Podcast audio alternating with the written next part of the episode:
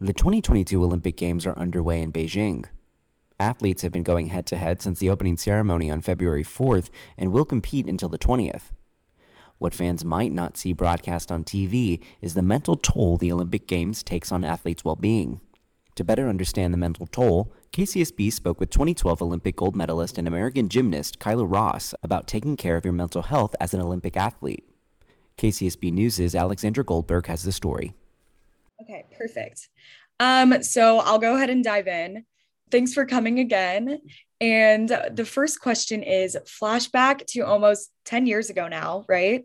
Just about to start. You have your Fierce Five teammates cheering you on just feet away. What are your thoughts and emotions in the moment? Yeah. Um, so my first event was bars. And I think at that point, I think I was just like, okay, I've done I've trained for this my whole life, and I've done everything that I needed to do in training, like leading up.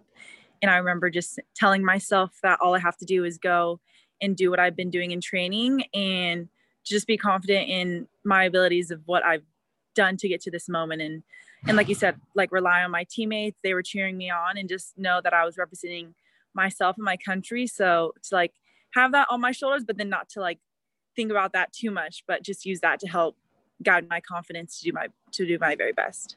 And then now mm-hmm. reflecting on the twenty twelve Olympic Games, the training, like you were saying, um, mm-hmm. and then the moments leading up to the competition, how did you take care of your mental health? I mean, I was so young at that age. And I think, I mean, luckily for me, like social media was so small, like it had just started in two thousand, like two thousand eleven was the first year of like Instagram and Twitter. And so, um, I think it was nice to just not have that distraction and just really lean into just being with the rest of the team members. Um, luckily, the weather was really nice in London. So like when we would have um, off days during pra- dur- like between practices, we would try to get out and do um, sort of our like treatment and rehab exercises like outside as much as possible because it was so nice out. So I think getting outside, um, just trying to find other ways, um, like going on walks around the village.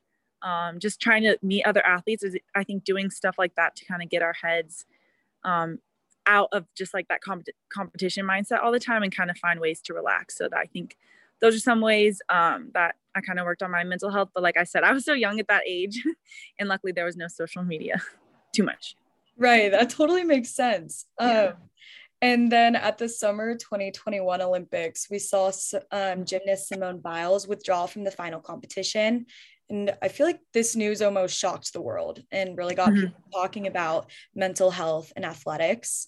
Um, can you tell me really about the reality of mental health struggles during the Olympics that the fans don't necessarily see when they're watching? Yeah, I mean, um, I think just for any sport, but especially especially gymnastics, like you have to be like so mentally sharp when you're going out and going on that competition floor. And especially in competitions, um, bigger competitions in the Olympics, like sometimes you're warming up and you don't touch that event for almost an hour. And so you have to like really tone into that mindset of like, okay, like just rely on my training as quickly as possible because you don't always have all that warm up time. And I think in that situation, when, if your head is like fogged and you're not able to focus on what the task is at hand, I think it's super dangerous, um, especially like the level of, of gymnastics Simone was doing. She's been doing skills that only she could do. So um, it definitely was very dangerous to know um, that she wasn't in the right headspace to be able to do her gymnastics. So um, yeah, I mean, but for any sport, like I know, I think, isn't it ha- like I've been seeing stuff. There's a, is it Olympic skater right now who's like struggling, um, and I think she's in the same scenario where it's like, yeah, it's so dangerous if you're not in the right mental headspace to be doing your sport out there. That was twenty twelve Olympic gold medalist and American gymnast Kyla Ross speaking with K C S B News reporter Alexandra Goldberg. To stay updated with this year's Olympic Games, visit Olympics dot com.